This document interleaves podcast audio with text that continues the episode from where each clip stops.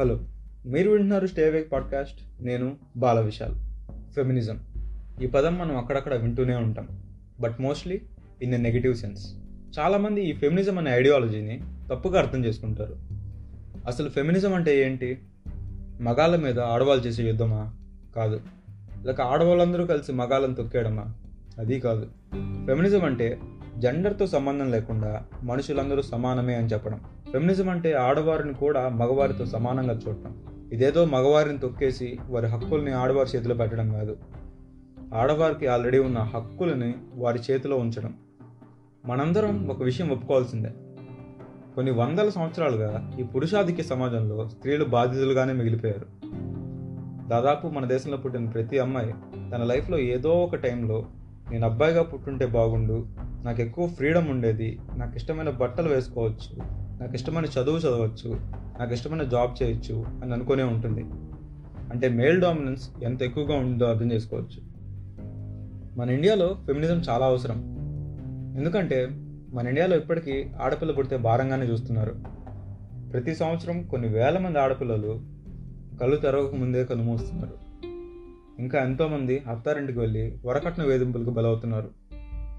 ఒక మహిళ తన కుటుంబాన్ని సపోర్ట్ చేయడానికి జాబ్ చేస్తుంటే ఆమె ఏదో నేరం చేస్తున్నట్టు చూసేవాళ్ళు చాలామంది ఉన్నారు.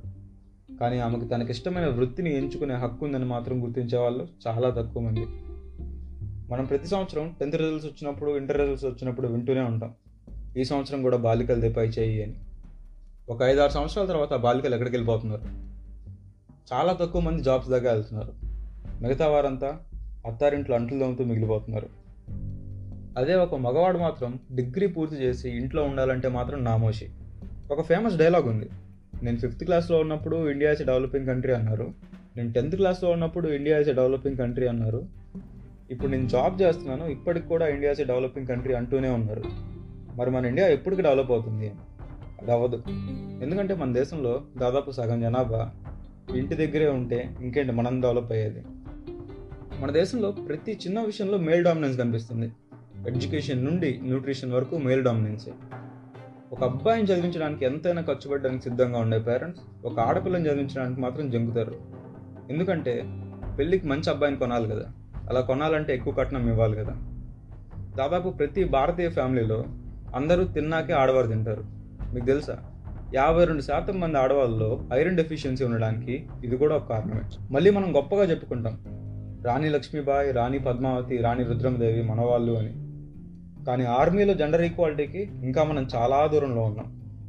మనం ఎలాంటి వాళ్ళం అంటే రేప్ చేసిన వాడిని వదిలేసి రేప్కి గురైన అమ్మాయి వేసుకున్న బట్టల గురించి డిస్కస్ చేసుకుంటాం.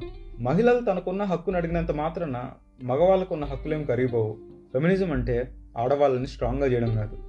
ఎందుకంటే వాళ్ళు ఆల్రెడీ స్ట్రాంగే ఫెమినిజం అంటే ఆడవాళ్ళకు ఉన్న స్ట్రెంత్ని ఉపయోగించుకోవడానికి ఎలాంటి అడ్డంకినైనా తొలగించడం.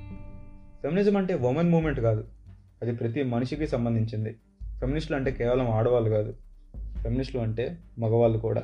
బైదవే ప్రతి మగాడు ఫెమినిస్ట్ అయ్యే వరకు మన సమాజంలో జెండర్ ఈక్వాలిటీ అనేది రాదు.